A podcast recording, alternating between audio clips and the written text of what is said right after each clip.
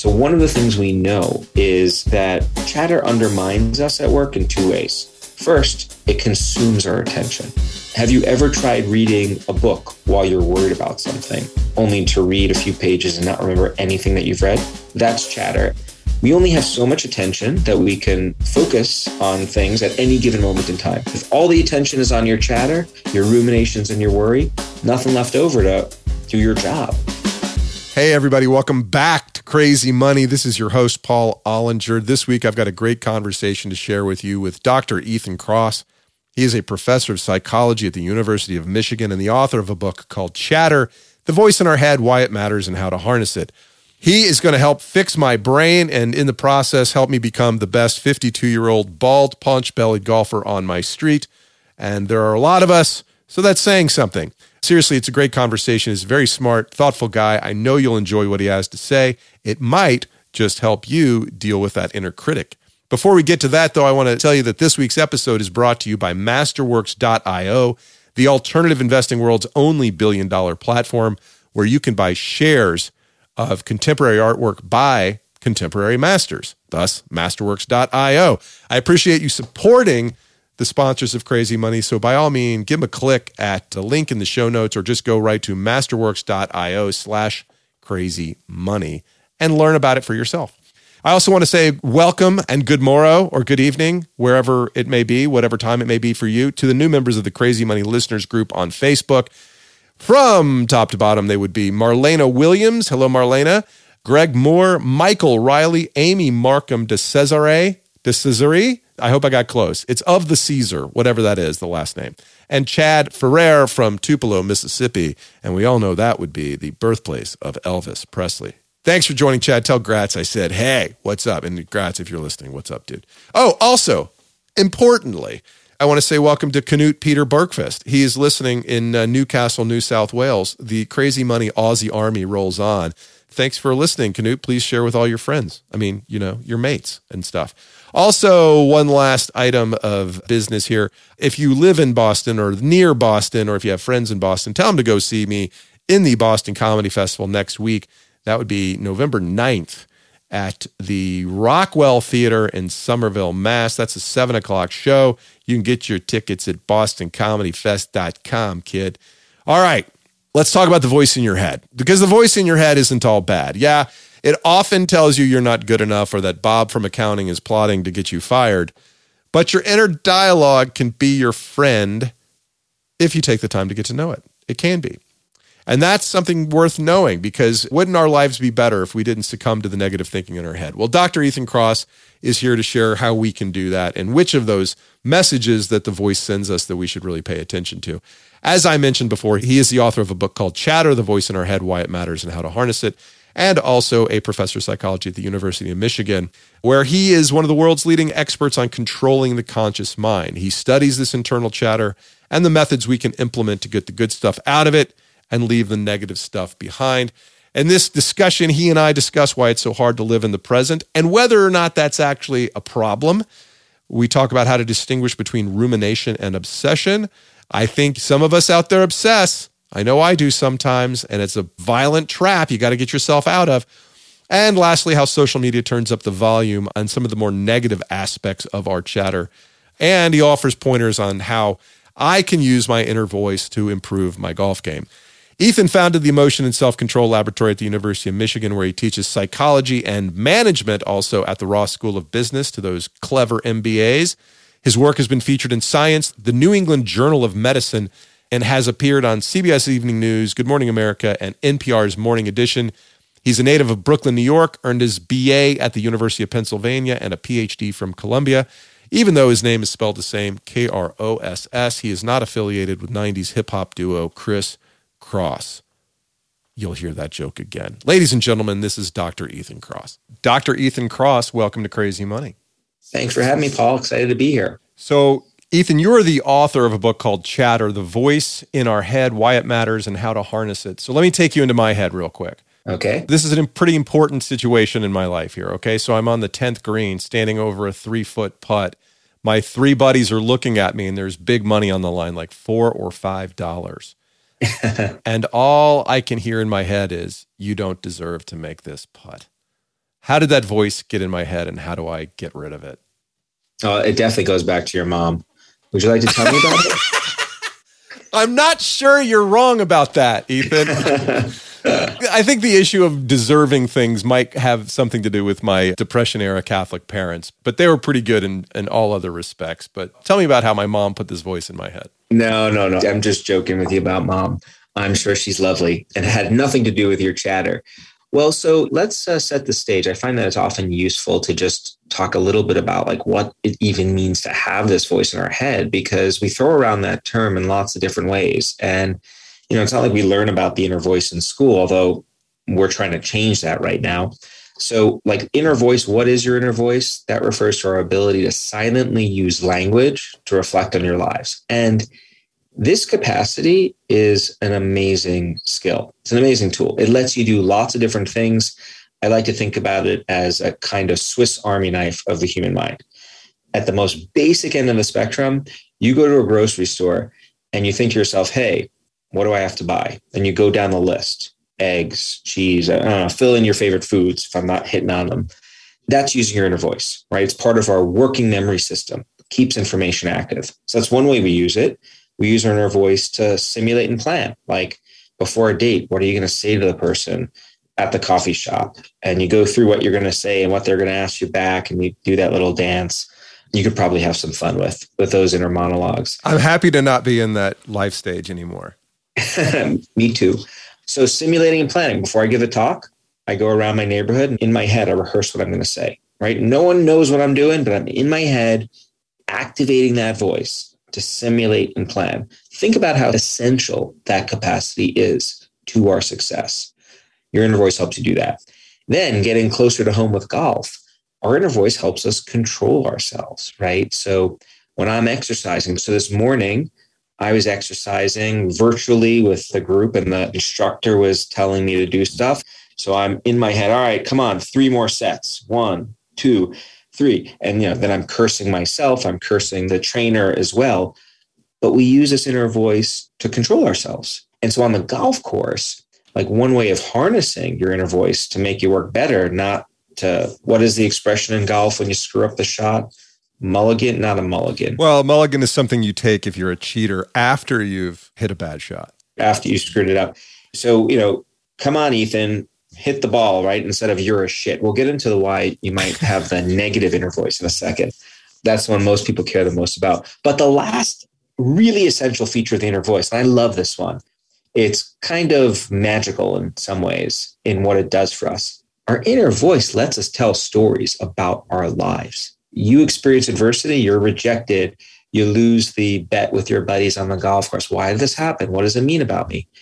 When we experience adversity, we often introspect. We turn our attention and we try to make sense of why we're experiencing what we're experiencing. And we can't come up with these stories. And these stories that we tell ourselves about our experiences, that gives shape to our understanding of who we are. So our inner voice really shapes our identity.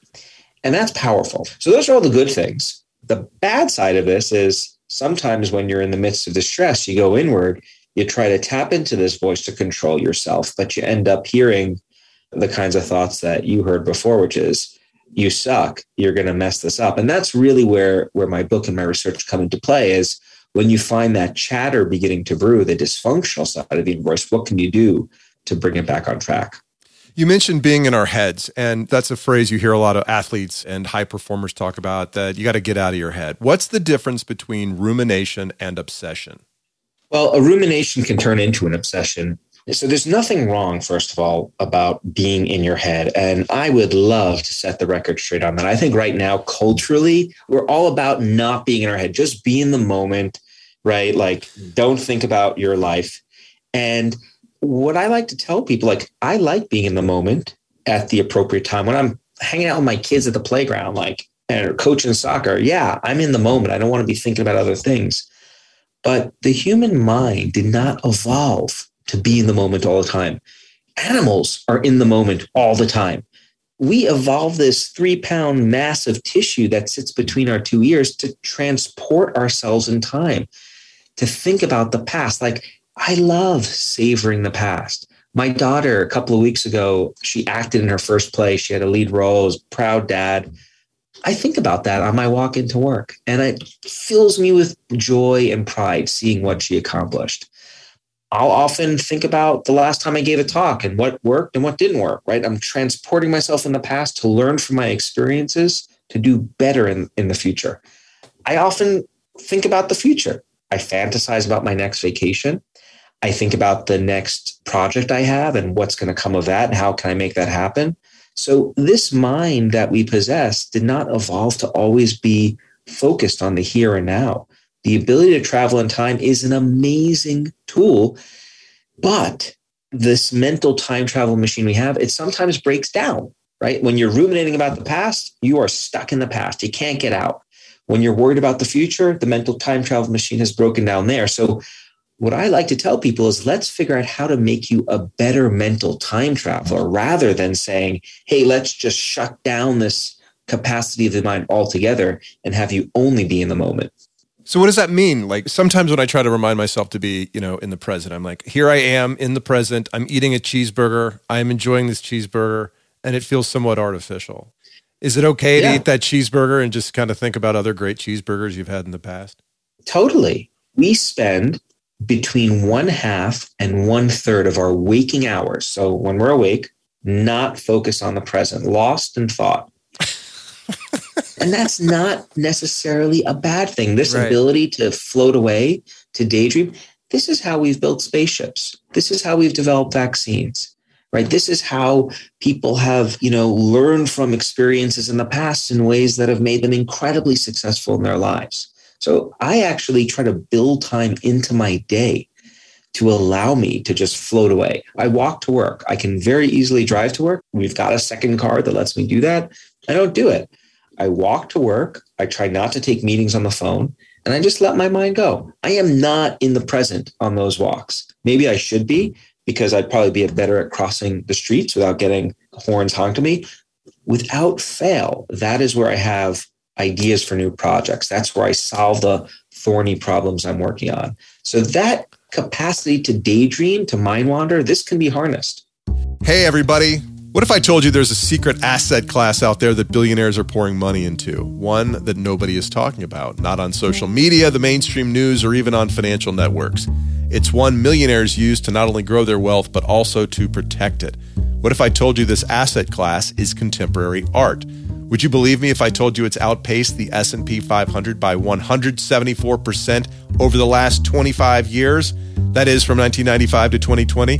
Seems impossible. In fact, the global art market is set to grow by a staggering $1 trillion by 2026. You have to have like that Dr. Evil $1 trillion. That's why more and more billionaires are investing in contemporary art, and you can too. Masterworks lets you invest in paintings worth tens of millions of dollars, but you don't have to stroke an eight figure check. You get to play in the art market for a fraction of a fraction of that. Masterworks is the only $1 billion alternative investment platform. They've securitized over 80 paintings with the SEC and have over $250 million under management. Hundreds got a 32% annualized return from their Banksy sale.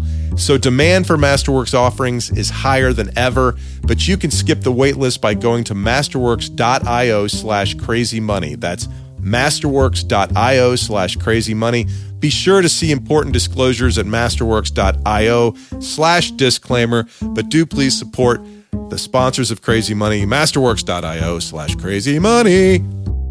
Okay, so living only in the past or only worrying about the future can be a rabbit hole where we get lost and become unproductive and horrible to be around. I think it is one of the big problems we face as a culture or as a species, I should say, is getting stuck in the past or stuck in the future, getting filled with chatter. So, what is chatter? Chatter, you turn your attention inward, you try to make sense of a problem. If it's something that happened in the past, that's rumination. If it's something in the future, that's worry. But you can't get out of that negative thought loop. You just get stuck there. In terms of productivity and performance, if we're talking about work, this is a trillion dollar problem in the United States alone.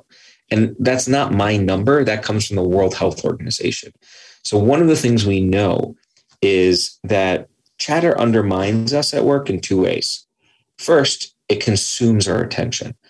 Have you ever tried reading a book while you're worried about something? only to read a few pages and not remember anything that you've read? Has this ever happened to you? Of course, yes.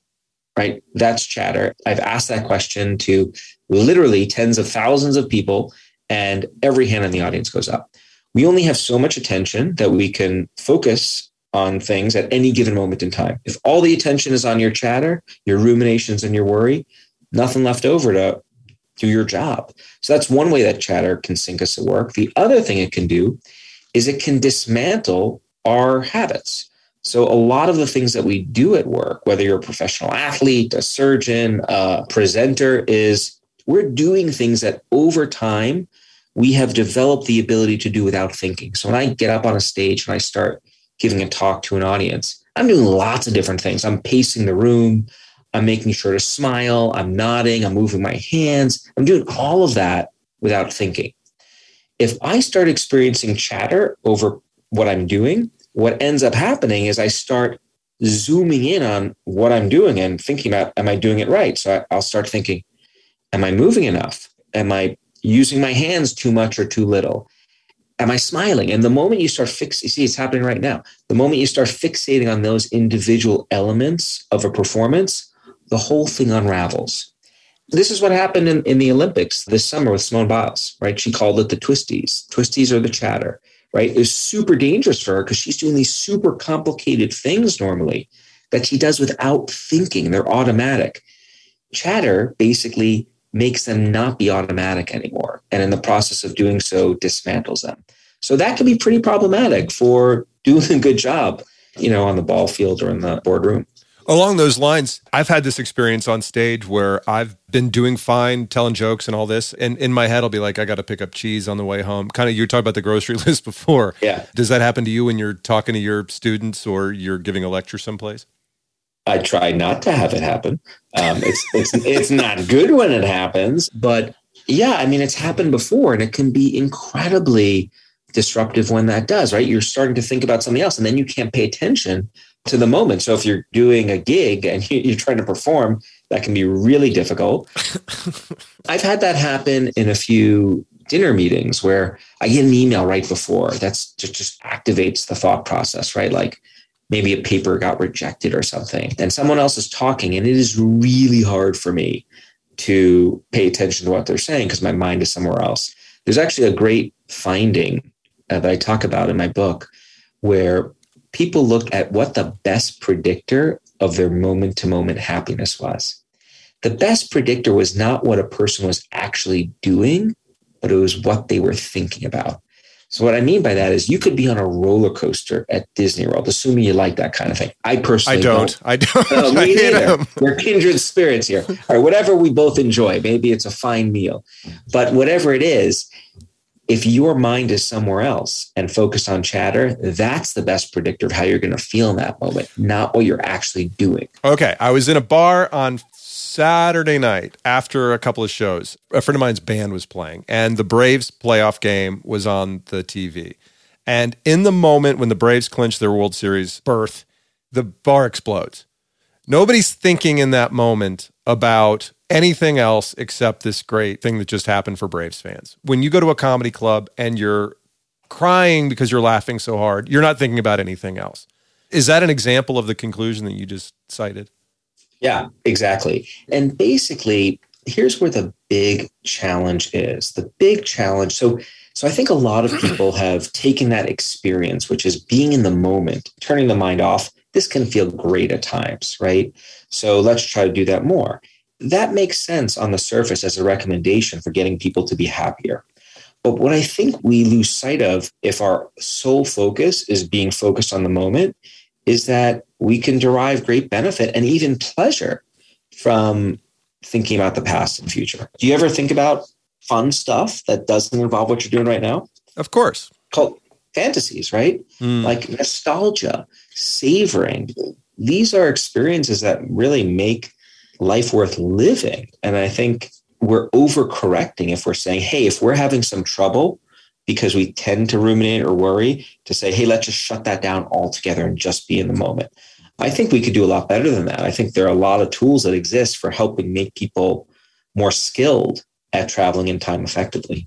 And you'll give us some tactics before we're done here. But let me ask you about a few of my inner thoughts. So, as I'm reading your book, I'm trying to pay attention to the dialogue in my head. And the number one thing that my head tells me is go check Instagram. That's the number one thought that I have. And where's that coming from? Well, it's besides a horrible need for attention that led me to quit my job and start this podcast. Social media, and we've done some work on this over the years, is, is an interesting new environment that we spend a lot of time interacting in. And it can be, it can have these addictive features because one of the things that your Instagram feed does is it is it keeps you connected to your social network and it gives you feedback. I assume you're posting a lot. A good bit, yeah. You probably don't care about how many likes you get in a post, right? No, of course not. Why else would I post? Right. So every time you get that little like, right, that is activating reward circuitry in your brain. It's a positive, what we call positive reinforcer. And those are really, really powerful for keeping us dialed into a network. Now, I would like to think that reading the narrative in chatter is equally rewarding in that sense. But, you know, if it's between the, the pages in chatter or getting some likes on your pictures or looking at these amazing photos on Instagram, like that's a pretty tough comparison. All right. The second thought I have is that I'm not getting as much done as I'd like to be getting done. You know, frustration with lack of productivity, which might have something to do with number one above. But that's one of the things that keeps coming up for me. Like, why am I not getting more done? And trying a little bit of beating myself up for that. Yeah. Well, you know, being productive is a goal that you have. And so if that's an important goal, basically what happens is we have a system in the brain that is monitoring our success towards completing that goal. And that system is running all the time that you're awake, basically. And so it's checking in every now and then. And if reading a book is not central to the goal, right, that's going to give you a little alarm clock. And actually, it's going to activate your inner voice. And your inner voice is going to be the messenger that says, hey, hey, dum dum, not getting what you need to get done done. So stop reading go to work. Just to clarify i didn't mean that these were thoughts that were happening while i was reading a book. I just mean like during the period of weeks that i was reading the book i was trying to observe what was happening in my head. It makes it more amusing if it was actually when you were reading the no, book and i take no, no, offense. So well FYI. In, in full disclosure i listened to the book and you did a great job narrating it by the way. Oh nice nice. I've talked to so many authors some of whom didn't do a great job narrating the voice or narrating their books or that they would hire somebody to do it. And I always find it interesting to see who they pick or who yeah. the publisher picks. Or if they even have a pick that it's not even clear that they do necessarily. Right. Yeah, recording a book, it was a lot of fun and exhausting. So I'm glad you listened. What you're describing, so this kind of am I hitting my to do list? Mm-hmm. That's one of the functions that our inner voice serves for us. We are constantly monitoring what we have to do. And if we're not achieving our goals, we get a little alert that tells us, like a notification on your computer, except it's in our mind and our inner voice is often delivering it saying, hey, get back to work. What's the difference between sort of like near term or current chatter and then sort of longitudinal or long term narratives that we have in our heads about, for example, relationship with other people? Like my boss is a jerk or my wife doesn't care enough about these parts of our lives. That's not happening in any given moment, but it always kind of comes back to find us at some point. Why do we have? Well, what's the difference between like sort of what's going on in my head right now and then sort of the thoughts that I have that have been baked in? And just when you're fighting with your spouse or a friend, it's not about the thing that it's about. It's about the ongoing narrative that is the subtext of your relationship, right? Right. I think one important thing to come back to is this idea that your inner voice doesn't do one thing. It does a lot of things for you. And so you can find yourself, quote unquote, talking to yourself for lots of different reasons. A couple of years ago, there was a, a whole brouhaha on the internet where someone said they don't ever talk to themselves. And then people were debating. There were all these articles. I get calls like, do some people not have an inner voice? And the answer to that question is no. If you've got a well functioning mind, if you have no language deficits, then you have an inner voice, right? If you could talk to other people and you can repeat a phrase silently in your head, you've got an inner voice.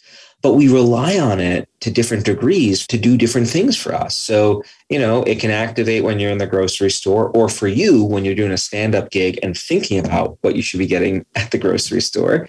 It could be activating when you're thinking about what you have to do in your life or when you're trying to like make sense. Why am I arguing with my with my wife all the time? And and how does that link back to the fight we had three years ago at the diner and blah blah blah? You were there? No, well, you know, I, you did look familiar. So, for the record, I was just using us as an example. This is not about an ongoing fight or anything. I was just saying that I think all couples have narratives they've built into their heads about each other, as we all do with all our friends, my brother, my sister, my best friend. I've got thoughts that are there about them, and sometimes they surface based on different stimuli. That brings up another, I think, very important point to maybe chat a little bit about, which is if you ask me, do you have control over your thoughts? Right? Turns out we got to dig into that a little bit more. We do not have control over the thoughts that pop into our heads at any given moment in time. So, why do you sometimes walk down the street and then just think about the argument you had three years ago? I could cobble together some educated guesses about based on what I know about the human mind, but I can't tell you with authority why that is the case, right? So, we don't have control over the thoughts that pop into our head. What we do have a lot of control over is how we engage with those thoughts. And so, that distinction I think is really important because it means if I have this Looney Tunes thought that pops into my head, I'm not going to start beating myself up about it, right? Because I, I don't know why that happens. Hopefully, we'll get there at some point. We're not there yet, but I can manage how I engage with that thought. I actually tell a story to open up chatter about what I would call a Looney Tune thought, to use a very technical and hopefully I'm not offending anyone. I'm trying to make light here. It is called crazy money, though it's not meant to describe anybody's state of mind, but I'll take the heat, Ethan. Okay, cool. I got a, a threat in the mail, a serious threat to me, my family. I was really shook up for days, not sleeping, pacing the house with a baseball bat.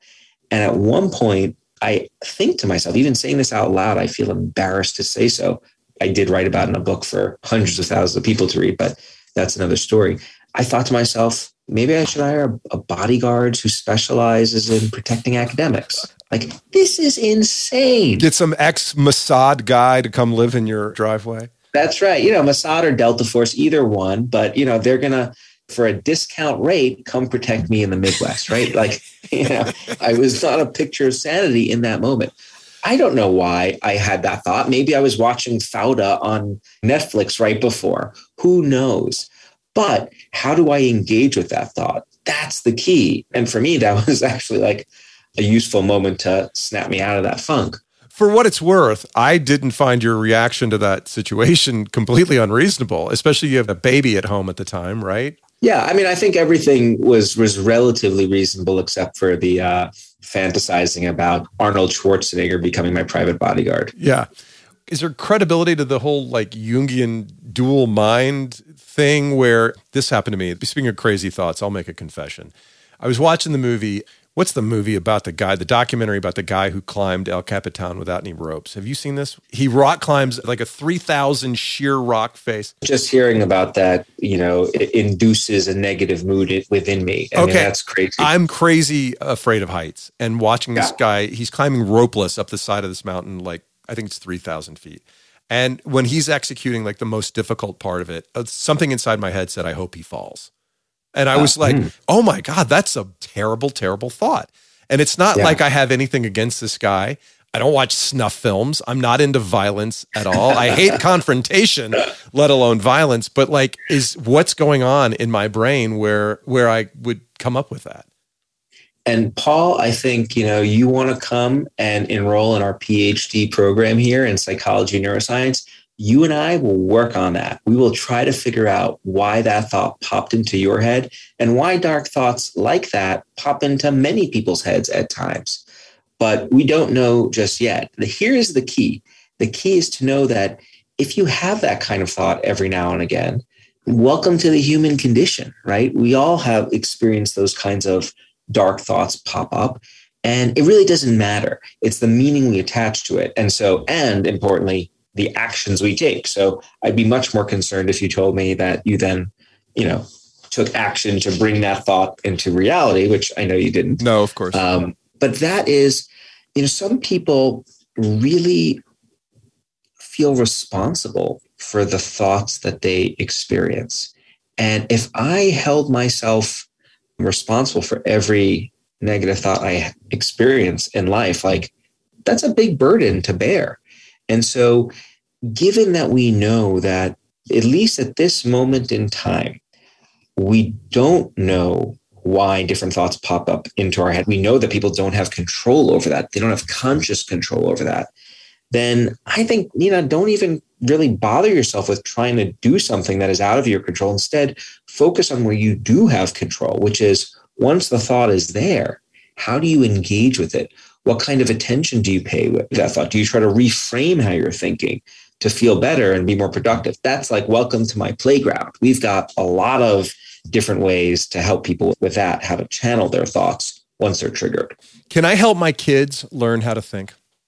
I certainly hope so. I think there's a lot of evidence that suggests we can teach. Uh, so I spend most of the time in my book, and, and actually most of the time I spend in my lab here at Michigan is focused on identifying tools that people can use to think better. That's one way of talking about this. To align their thoughts, feelings, or behaviors with their goals. If you want to think or feel or behave a certain way to get to some point, we try to identify what are the tools that help get you there. And we've identified lots and lots of tools. And a lot of those tools are relevant to kids. And so a lot of tools like, that are relevant to adults are also relevant to kids too. So I've got two daughters, 11 and 7, and I'm constantly, though I like to think not in an annoying or obnoxious way, talking to them about these tools. You know, they often tell me to get lost and roll their eyes at me and say, You're boring. But I have noticed that these lessons are penetrating. They're getting in there. One of my daughters took diving lessons during the dive team this summer. And so it turns out that you want to give yourself an opportunity to experience chatter, start diving. You just wait there for a long time until you can get up on that diving board. And then once you're on the diving board, everyone's looking at you and then you've got to execute. At one point I asked her, so hey, what are you what are you thinking out there? You're so quiet. You're there for like 20 minutes before you have to go. She's like, well, first thing I do is I talk to myself using my name. That's one of our tools. Like I'm like, Maya, you got this. And then she's got a little ritual she developed, which I also talk about, like uh, a little thing she does with her hair and her little kind of hands to just get her mindset. And then she executes. So I like to think that these lessons are getting in there in a way that helps them. Your father taught you at a very young age to go inside to find solutions to your problems. Do you think that had any link to what you ended up doing for a living? In a roundabout way, it did. If you asked me as a kid whether I would become a psychologist, I would be like, no way. My dad used to talk to me all the time about introspection, like turning your attention inward and trying to use your inner voice to your benefit. And was your dad a hippie, Ethan? He was a complicated guy. He was one part Joe Pesci from Brooklyn and another part hippie. I joke the way he used to drive around Brooklyn was one hand at like nine o'clock and the other hand on the horn of a car, you know. And the only time he'd take his hand off the horn would be to do this. Just like the yogi he sounds like. Exactly. So he was doing that, smoking, you know, all the time. But then when he wasn't doing that stuff, he was reading uh, the Bhagavad Gita and, and other Eastern philosophical books and talking to me about them. So he spoke a ton to me about this stuff. And when I got to college, I thought it'd be a real doctor, basically. If you did well where I grew up in school, you basically had two career paths. It was a physician or a lawyer. I discovered very quickly into my first semester that becoming a physician was not for me. And then I just kind of explored and I fell in love with psychology. And so, and I think a large part of that was the conversations I had with him growing up about the mind, which, you know, I think it's one of the few things that we still know so little about. So it really is like, as cheesy as it sounds, it's undiscovered country. And trying to figure out how it works makes for a pretty good day job.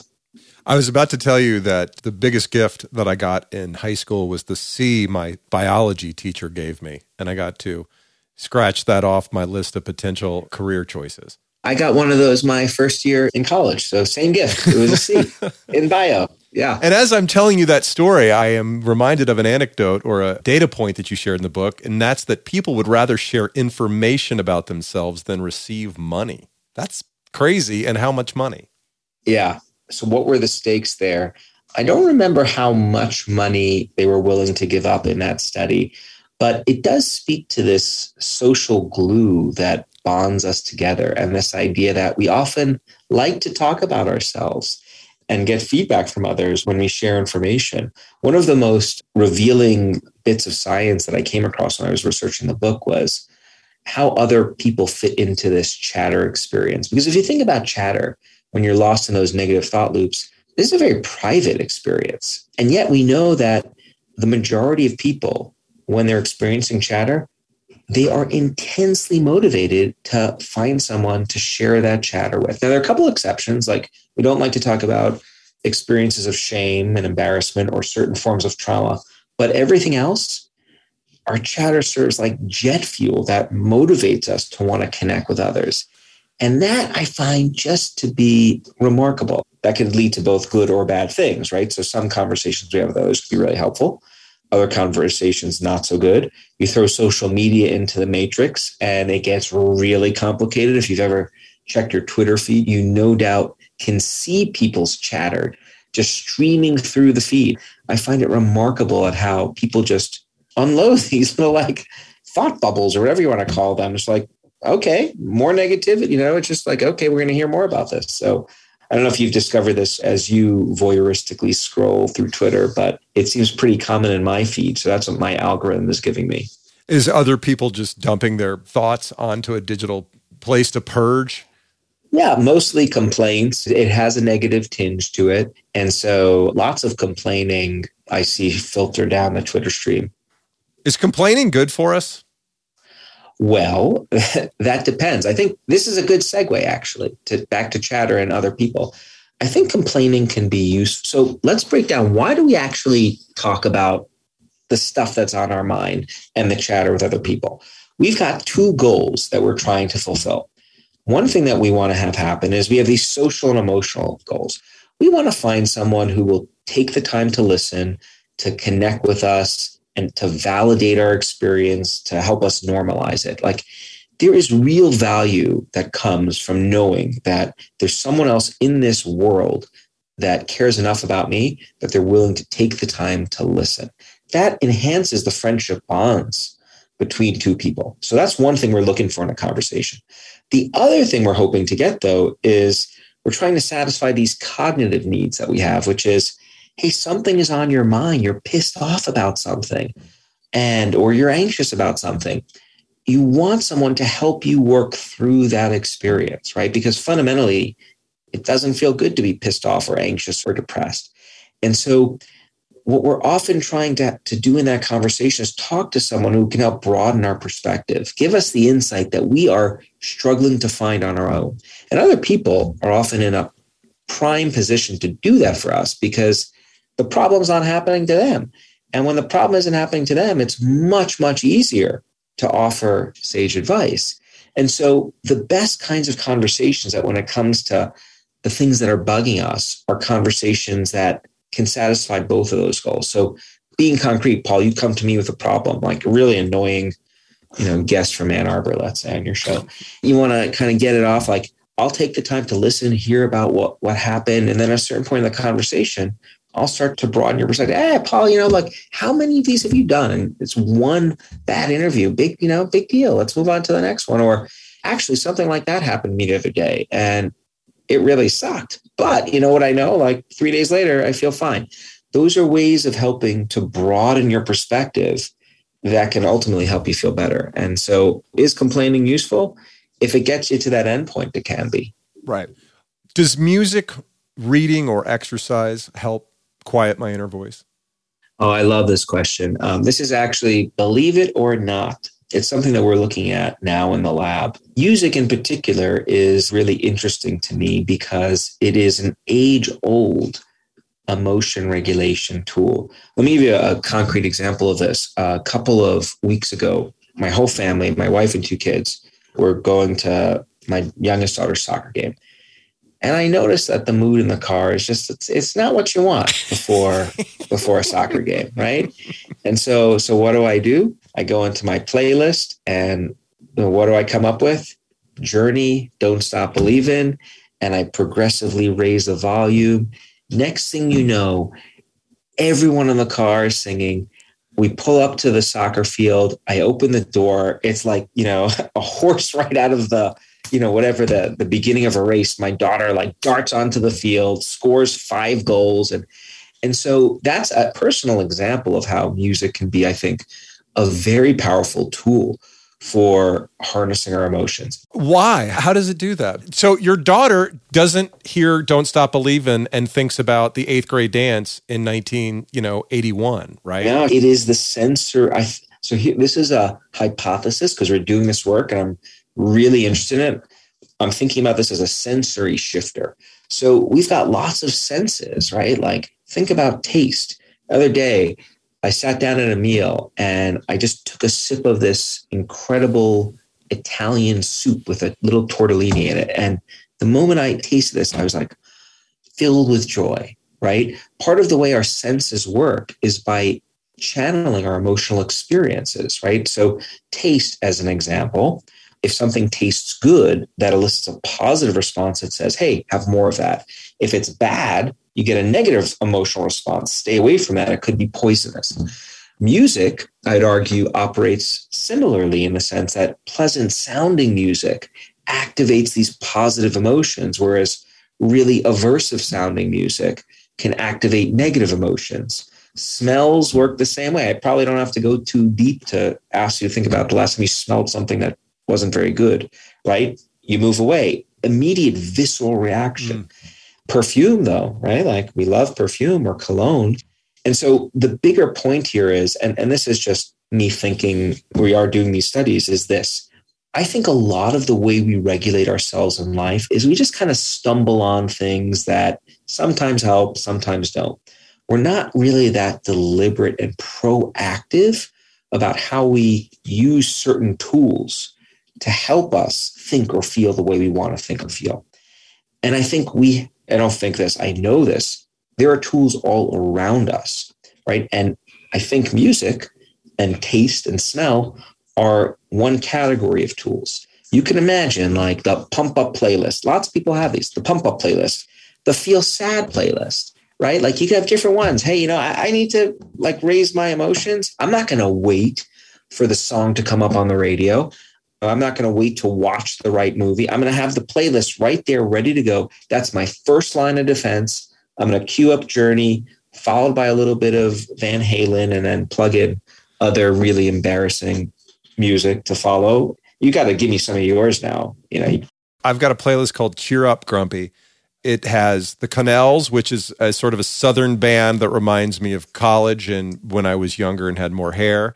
The Smiths, INXS, Prince, Raspberry Beret. Ooh. Okay. Peter Frampton. Do you feel like we do? And let me ask you, Paul, like, does it cheer up grumpy when you listen to that music? Yeah, for sure. I haven't done this science yet, but my guess is on a 10 point scale, it's going to shift you from like a three to an eight in a matter of minutes. And that's a large effect. Now, those effects are fleeting right? So you'd want to supplement that with different kinds of additional tools that exist, different ways of reframing things, talking to other people, walking in nature, and so forth. But I think that's one powerful line of defense. I think I also need to listen to some new music. I'm embarrassed to read that there's nothing on there recorded since 1995. You got to be careful though, Paul, because I try to keep contemporary. Apple actually sends me some suggestions every Friday. It's my new music playlist my God, is this stuff embarrassing? You know, my, my daughters make fun of me for the songs that they send me that they're going to think I like. It's not me, it's the algorithm. it's right. It's right. All right, let's talk about some tactics here, right? You have several tactics to help mitigate negative chatter. Yes. So the first one, and you mentioned it before, using the third person, which Richard Nixon did, by the way, all the time. You're not going to have Nixon to kick around anymore so how do you do that without sounding like a crazy person? There are two ways you do it. The first way is do it silently in your head. And this is the way we've actually studied this in the lab. let me actually pause and just explain to listeners how this works to make it clear why this isn't Looney Tunes to Remind them who Richard Nixon was also. Richard Nixon, he was an illustrious uh, former president. So, like I said before, we're much, maybe I didn't say this. Well, you'll tell me. Here's one of the things we know about human beings we're much better at advising other people than we are taking our own advice. Like there's a famous phrase do as I say, not as I do. And I think this will resonate with many of us. What we have learned is that language provides us with a tool for automatically switching our perspective, for getting us to think about ourselves like we were another person. And using your name and the second person pronoun you is a way of using language to do this. If you think about when do we use names? Most of the time we use names, we use them when we think about and refer to other people. So in your head, the link, the association between thinking about others and, and names really, really strong. And so what happens is when you use your own name to coach yourself through a problem, that's essentially turning on the, the mental machinery for thinking about others, which makes us much easier to be objective and generate wise solutions to our problems. Now, as you said, you don't want to do this out loud walking down the streets of a major city. If you feel compelled to do it out loud, some people do report finding it useful to talk out loud, like, you know, come on, Ethan, what the hell are you doing here? There's a simple solution, which is to take two of these, which are little AirPods or earbuds, put them in your ears.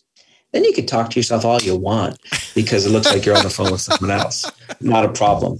But do try this tool. This is a very easy tool to implement. We've done these neuroscience studies where we find that the benefits that you get from using this technique, you could see this in milliseconds. It's a really powerful, quick switch. And so this is the first thing I do when I smell the chatter brewing. All right, Ethan, here's what you're going to do. I start talking to myself, giving myself advice like I would give my friend advice, my best friend. One of the most interesting things that we've seen in our experiments in the lab is this. When we get people to experience chatter, just the normal way, like what's streaming through your head right now when you're worried about something, we'll ask people informally, we'll ask them, hey, would you mind telling us what you're thinking about? People are often embarrassed to share what's going through their head, right? They're, they actually don't want to even articulate it out loud. Like you said before, you were watching that film and you thought to yourself, I wish he would just die. Like, no, you know, no, no, no, no, no. I didn't say that. I said, I hope he falls. Okay. Which would lead to his death, obviously. But I, I didn't quite wish him dead. I just didn't want him to succeed for a microsecond. I see.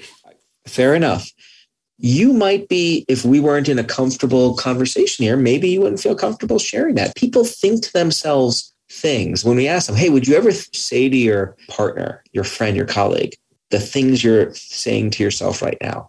No way. You know, the way in which we can be hard on ourselves. And so try to give yourself advice like you would your best buddy and use your name to help you do it. That's one very easy thing you can do.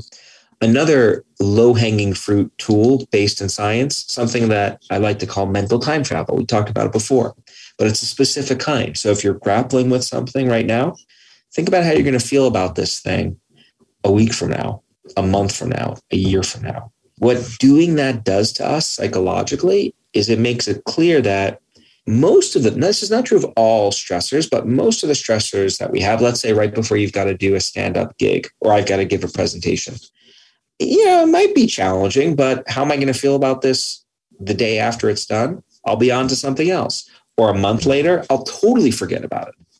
Meaning that, like in the big picture, we're all dead anyway in the long run, and it doesn't matter. You know, you want to go dark, you could take it all the way over there. Well, is it distance? It's broadening. So here's what happens with chatter we get zoomed in, tunnel vision on the problem at hand. That is all we could think about. Just this one thing that we're struggling with.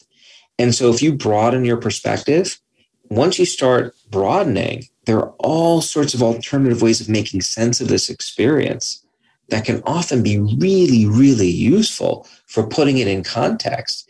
And yeah, death can be the ultimate broadener. I have a colleague who used to get really anxious before giving presentations.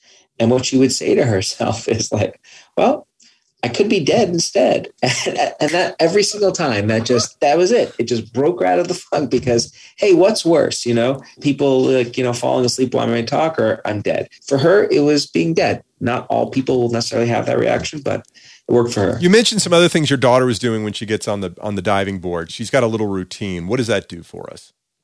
So when we experience chatter, we feel like our thoughts are in control of us. We're not in the driver's seat anymore. We don't have control over our mind in a certain sense. And what we've learned is that you can compensate for that experience. You could compensate for feeling like you're not in control by doing things that are under your control. And that's where rituals come in. So, rituals are structured sequences of behaviors that you do the exact same way every single time. And they are what I like to call an ancient chatter fighting tool. You look around cultures around the world, they prescribe rituals for dealing with chatter provoking situations, like when someone dies. Jews will dress in black and let their hair grow. Hindus will dress in white and they'll shave their heads and do other things. So, like exact opposite behaviors for the same event, but they're doing this prescribed set of behaviors that is under their control. And doing something that is under your control can make us feel like we have more agency, more ownership over our lives in ways that can be really, really helpful when you're dealing with chatter. This is why Rafael Nadal, tennis player, if you've ever watched him play, he has these wacky rituals. He picks a wedgie out of his butt before every single serve, and then he twirls his hair behind his ear, does some other stuff, and then he serves. When he's asked, why does he do this? He says, I'm ordering my my surroundings, right? Like his body in this case, to provide me with the order I seek in my head. So, you know, that's one thing you could do is is develop a ritual. You mentioned also, and I know we just have a couple minutes left here, so we'll be wrapping up. To create order in your environment. Does this go back to the famous make your bed speech? Is that the crux of it? It does connect to that, but the principle here is very similar to why rituals work. One of the things that I find myself doing when I experience chatter, so before I knew about this work, I would just stumble into the kitchen and start like washing the dishes and scrubbing down the island. And then I like organize my office. I'm the kind of guy who usually there's a trail of clothing from the shower to the closet to my office downstairs. Drives my wife crazy, like just kind of free. But when I'm experiencing chatter, everything is properly put away. And that helps me feel more in control. Same thing as the bed. The added bonus to organizing your spaces your partner may become more happy with you. As sometimes I joke, although I think there might be a grain of truth that my wife doesn't mind it when I'm a little bit on the edge chronically because the house is looking so good. So, all right. So back to my golf. I'm standing over a three foot putt. I should back away. I should crack my knuckles. I should touch my right ear, say, Paul, you're going to make this putt. And then I knock it in the hole. That is exactly what you should do. That is exactly my golf ritual. So the pre-shot routine, ladies and gentlemen, is treat yourself as if you're the friend making the putt. Use the third person, do some kind of routine, and then knock it in the hole. That's right. Ethan Kross is my guest today. The book is called Chatter, The Voice in Our Head, Why It Matters, and How to Harness It. Ethan, where can people find out more about you? They go to my website, www.ethankross with a K, K-R-O-S-S dot com, and get all the info they want. Are you the uncle to the Atlanta hip hop duo Kris Kross by any chance? You know that I've never had that question before. I am not, but uh, I do know the song. It's on, and maybe on one of my playlists. It'll make you feel good. Warm it up, Ethan. Thanks so much for your time. Hey, thanks so much for having me, Paul. Well, this is why I love doing Crazy Money because it's an avenue for me to meet smart, interesting people who are helping to understand the world more, to understand our brains more. Thank you, Dr. Ethan Kross. The book Chatter is very good. And there's a link to it in the show notes to his website, but that's where you can find more about the book and places where you can buy the book.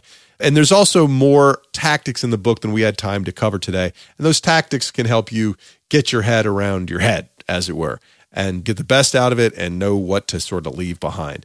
Let's get to takeaways real quick. First, not living in the present isn't always terrible the talk these days is you got to be in the present, man. You got to be in the moment. And that's true. I think it's certainly true that you don't want to be on your phone when you're with your kids or you want to be paying attention when your spouse, partner, husband, or wife is trying to have a conversation that means something to him or her.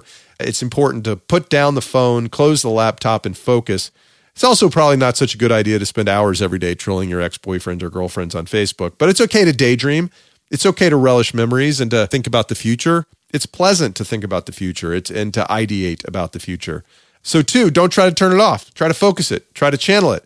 And remember that we are modeling our thinking for our kids. We're showing our kids by the way we obsess or don't obsess, or we respond with positivity, how they should react to such stimuli in the future. And positivity is contagious, as is negativity. Model the good thinking. Some of the tactics that he talked about, and we didn't get to all the tactics that he covers in the book. He's a very diplomatic guest, such that he didn't try to squeeze all of them in, but there are a lot of really useful ones. Number one, use the third person. Talk to yourself in the third person. Our brain hears it better when we're not talking to ourselves as in the first person. Imagine that you're advising a friend because most of us are far crueler to ourselves than we would be to another person that we love and cared about. Think about you're talking to a friend. You can use you when referring to negative events and to imagine that you're observing your situation as a fly on the wall. Another one was to create order in your environment. That goes back to the whole make your bed thing. I do find that I get a little bit more productive when I clean my desk off, clean the floor of the office off, because I've got stacks of books that I'm going to read someday. I swear it. It's probably not positive. Oh, by the way, the round of golf I played after my interview with Ethan, I only three putted once. Only three because I was going over the ball. I was very intentional. I would say, Paul Ollinger is a great putter and he's going to make this putt. And even if I didn't make it, I got it a lot closer to the hole and I avoid 17 three putts. That's what I did. All right. Thanks for staying all the way to the end. Next week, we'll be talking about impact investing and the prospect of using our money to make the world a better place by voting for the change we want to see and aligning our values with our money. My guest will be Dr. Judith Rodin. She is kind of a big deal. She is the former president of the University of Pennsylvania, the former CEO of the Rockefeller Foundation, and the author of a book called Making Money Moral. I know you'll want to join for this. If you haven't subscribed, please follow this podcast on whatever app you're listening to it. In the meantime, Mike Carano, make me sound smart.